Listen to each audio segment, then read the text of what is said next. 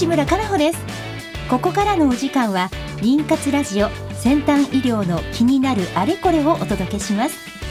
最近妊活という言葉をよく耳にしませんか？妊娠の妊活動の活。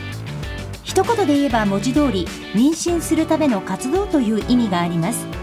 まさに妊活中のあなたに届けていく20分間です。この番組ではゲストをお迎えしテーマに沿って不妊治療の最先端技術をご紹介していきます。お話を進めていただくのはスペイン発の不妊治療を専門とした遺伝子検査会社アイジェノミクスジャパンの法人代表であり理学博士のアンディさんです。よろしくお願いします。今日はスタジオに大阪から中村レディースクリニックの院長の中村義弘先生にお越しいただいています先生今週の話題は？えー、先週はあの高度不妊治療これからの高度不妊治療についてお話しさせていただいたんですが今週は卵管と不妊治療の関係についてお話しさせてください。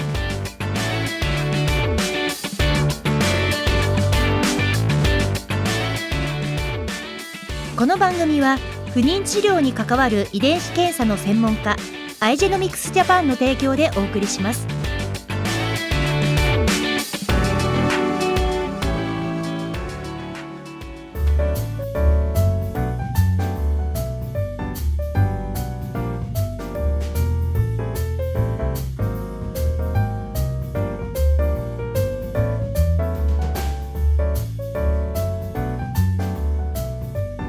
今日のゲストは中村レディースクリニック院長の中村義弘先生です。先生よろしくお願いいたします。よろしくお願いします、はい、まああの先生からねあの先週の振り返りのお言葉いただきました。これからの生殖医療についてね、はい、あの先週お話ししたんですが、はい、アンディさんここで先週聞き逃してしまったよっていう皆さんにダイジェストでそうですね、はい、振り返ってい。ただけますか、はい、そうですね、まあ、あの先週の話、え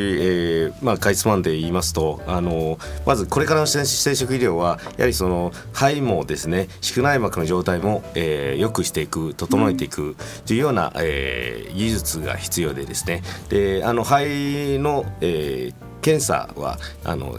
まあ、着床着床前診断っていう PGS っていう検査があってですね、はい、あの染色体の異常があるかないかの確認をして、はい、いい肺を、えー、選ぶことができるっていうのは、まあ、これが導入できたらいいなと学会もオープンになったらいいなという話をし、えー、先生から頂いてでそれからその子宮内膜の状態もですね、えーまあ、着床の窓をしっかりあの測ってですね、えーまあ、いいタイミングで、えー、移植すれば、えー、妊娠率もあの高くなるっていう話を、えー、先週、えー、話をいただきました。はいそして今週なんですが先生卵管と不妊治療についてということなんですが、はい、この卵管という言葉は、まあ、何回も何回も何回も聞いたことはもちろんございますけれども卵管がどんなものかっていうところをですねまずこう詳細にこう考えたり調べたりあまりしたことがなくて教えていただいてよろしいですか？はい。えー、っとイメージしにくいかもしれないんですけれども、えー、あの子宮の両側ですね、うん、両方にある臓器でして、えー、そうですね。長さが10センチぐらいで、うん、まあ、くねくねとした臓器でで常に動いてます、はい、で内腔がだいたい1ミリか2ミリぐらいの細い臓器なんです、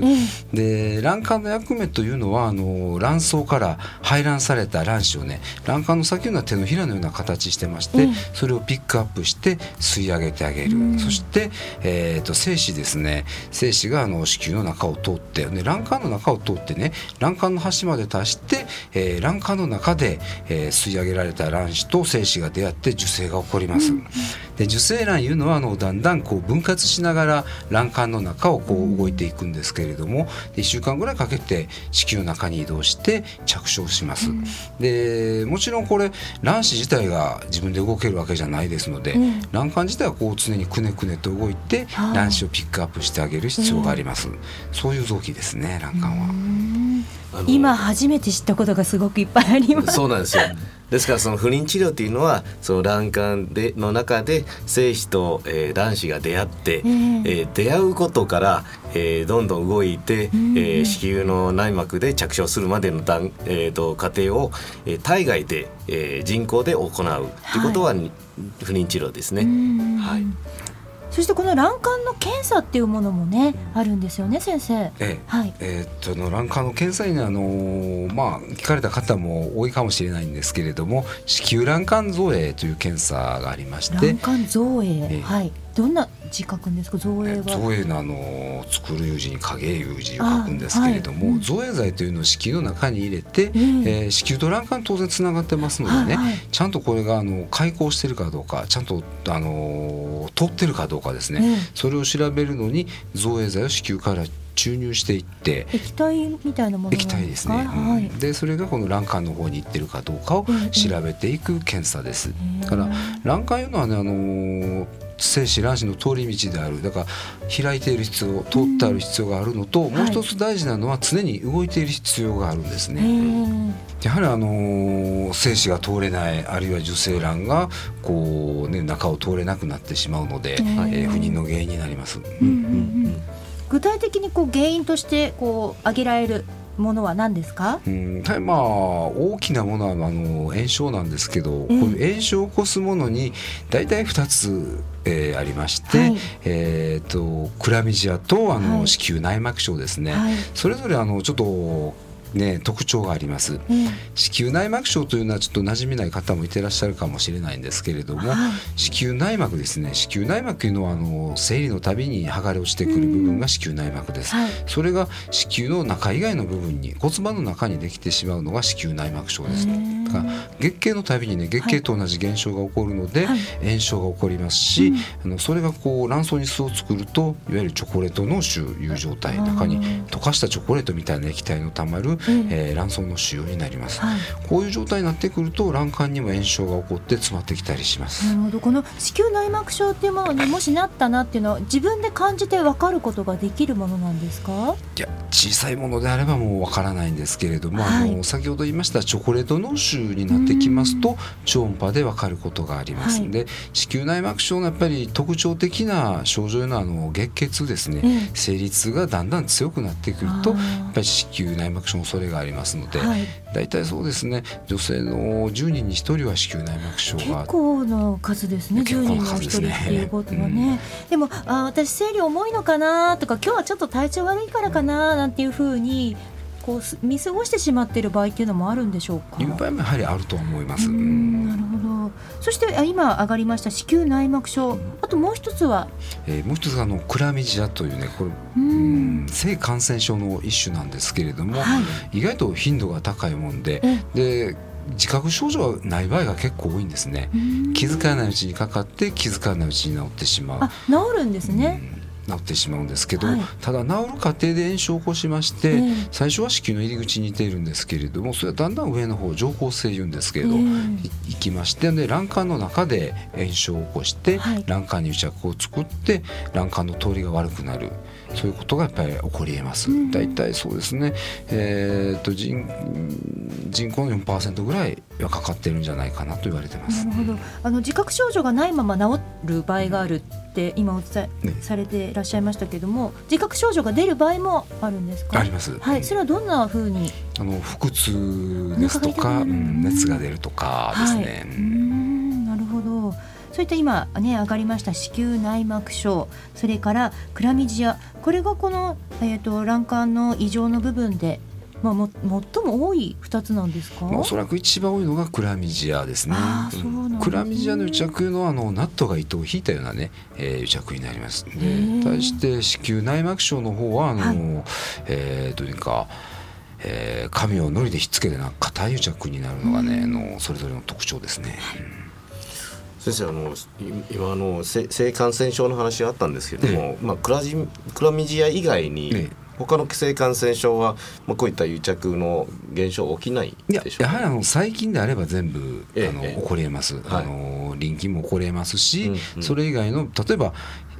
大腸菌だとかねうん。皮膚の表面にうんおる菌とかであってもやっぱり、えー細菌感染になって、えー炎症が起こればやっぱり起こりえます。だからクラミジアいうのは割にあのーどういうんか、えー症状が起こりにくいものなので、はいうんそれがやっぱりこう気づきが遅い気づきが遅くなる、ということですね。はい、うんなるほど、わかりました。ありがとうございます。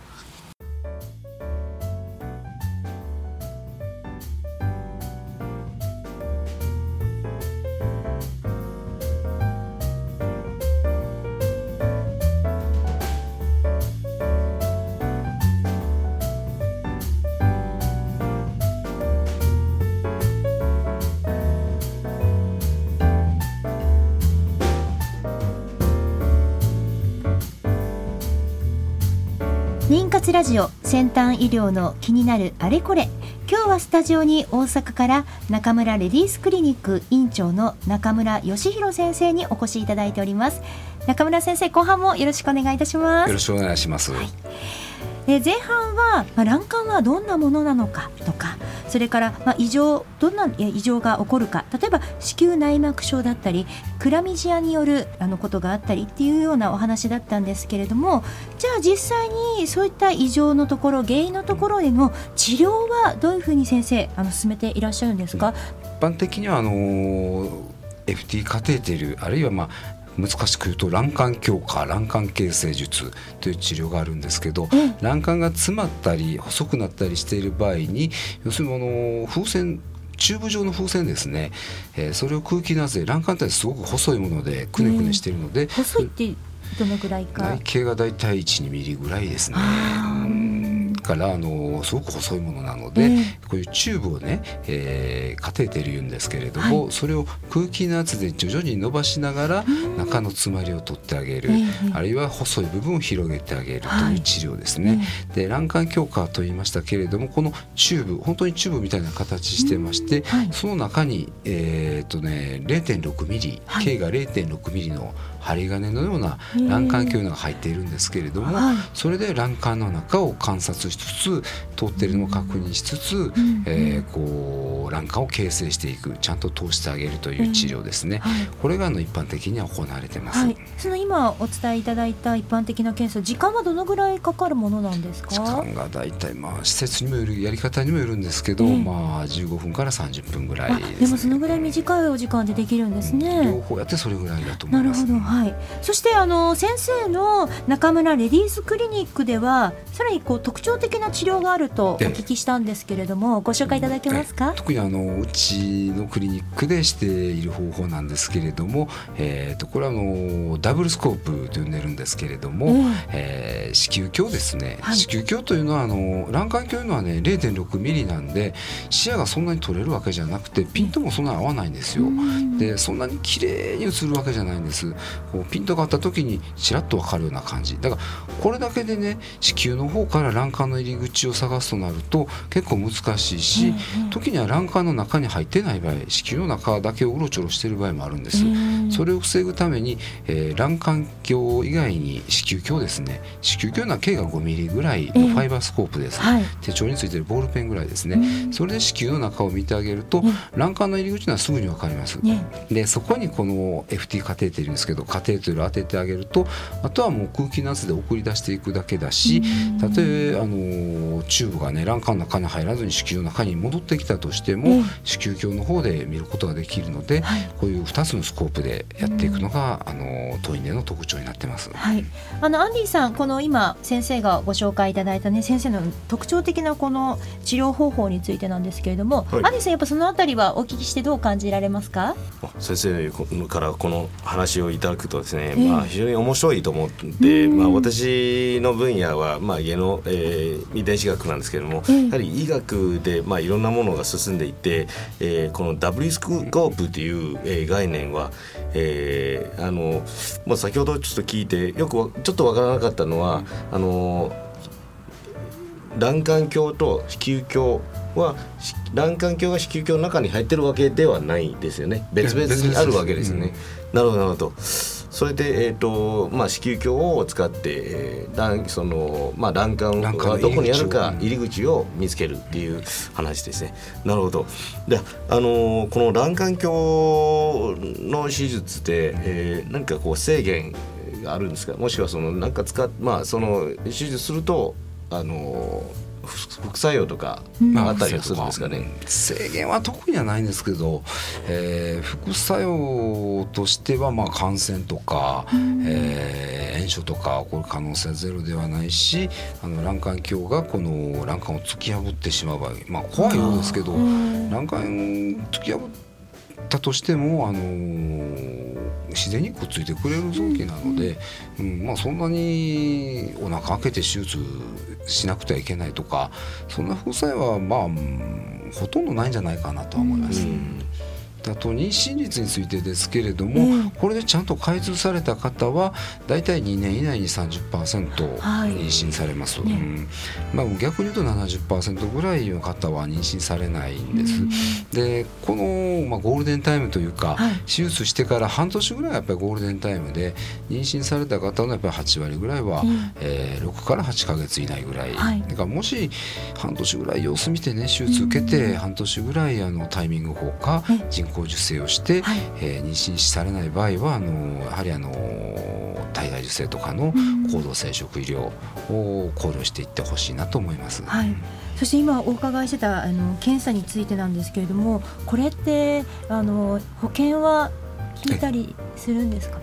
この治療自体はすごくあの高額な治療なんですけれども。でしょうね。なんか今お伺いしてそうなのですごい保険が効くのかしらっていあう気持ちが、のーうん。保険適用ございますので。ああそうなんですね。それは申請した方がいいえもの高額医療でしょうか？の申請していただければ、はい。あのえー上限額で、えー患者様のご負担は上限額になります。はい、先生あのダブルスコープっていうのはあの一般的にやられてるものではないんですよね。ではないですねやはりあの麻酔担当のもの子宮鏡担当のもの卵管鏡担当のものとあの医師が3人必要になりますので、はいえー大阪で多分されてるとこうちだけじゃないかなと思いああます。そうなんですね。はい。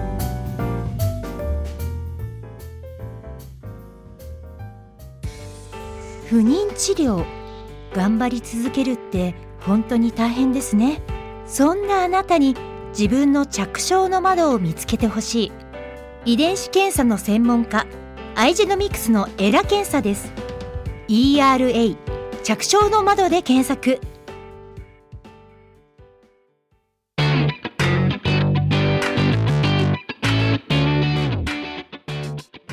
2週にわたってゲストでご出演いただきました中村レディースクリニック院長の中村義弘先生でございました。中村先生最後に皆さんにメッセージをお願いします。はい、えー当クリニックのホームページには、えースタッフの活動をお伝えするコラムの方も用意しておりますし Facebook の方もしておりますのでぜひご覧になっていただければと思います。はい。あの今日多分2週にわたって先生のお声聞いてる皆さんなんかダンディーな素敵な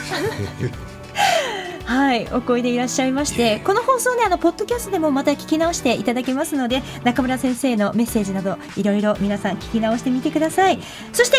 ええっとアンディさん、来週のゲストの方ご紹介くださいはい。来週は IBF 大阪クリニック院長の福田愛作先生にお越しいただきまして着床前スクリーニング PGS についてお話をいただきます。えぜひ皆さんお楽しみに。そしてこの番組へのメッセージは FM 西東京のホームページからメールフォームがございます。番組へのメッセージ質問などお待ちしております。この番組は不妊治療に関わる遺伝子検査の専門家アイジェノミクスジャパンの提供でお送りしました。